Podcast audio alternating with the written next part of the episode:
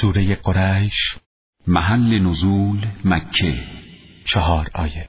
بسم الله الرحمن الرحیم. به نام خداوند نعمت بخشنده رحم گستر.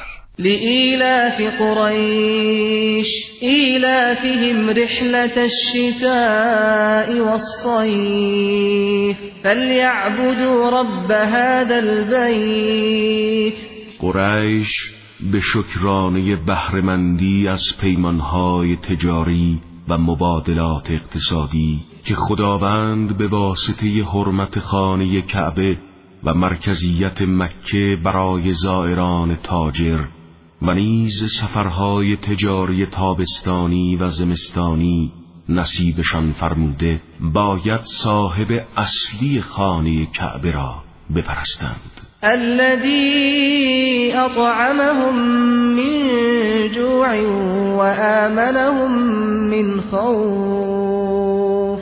همان خدایی که رزق و روزی آنها را به برکت حرم امن الهی تأمین نمود و بر اثر دعای حضرت ابراهیم به آنها امنیت مالی و جانی عنایت فرمود.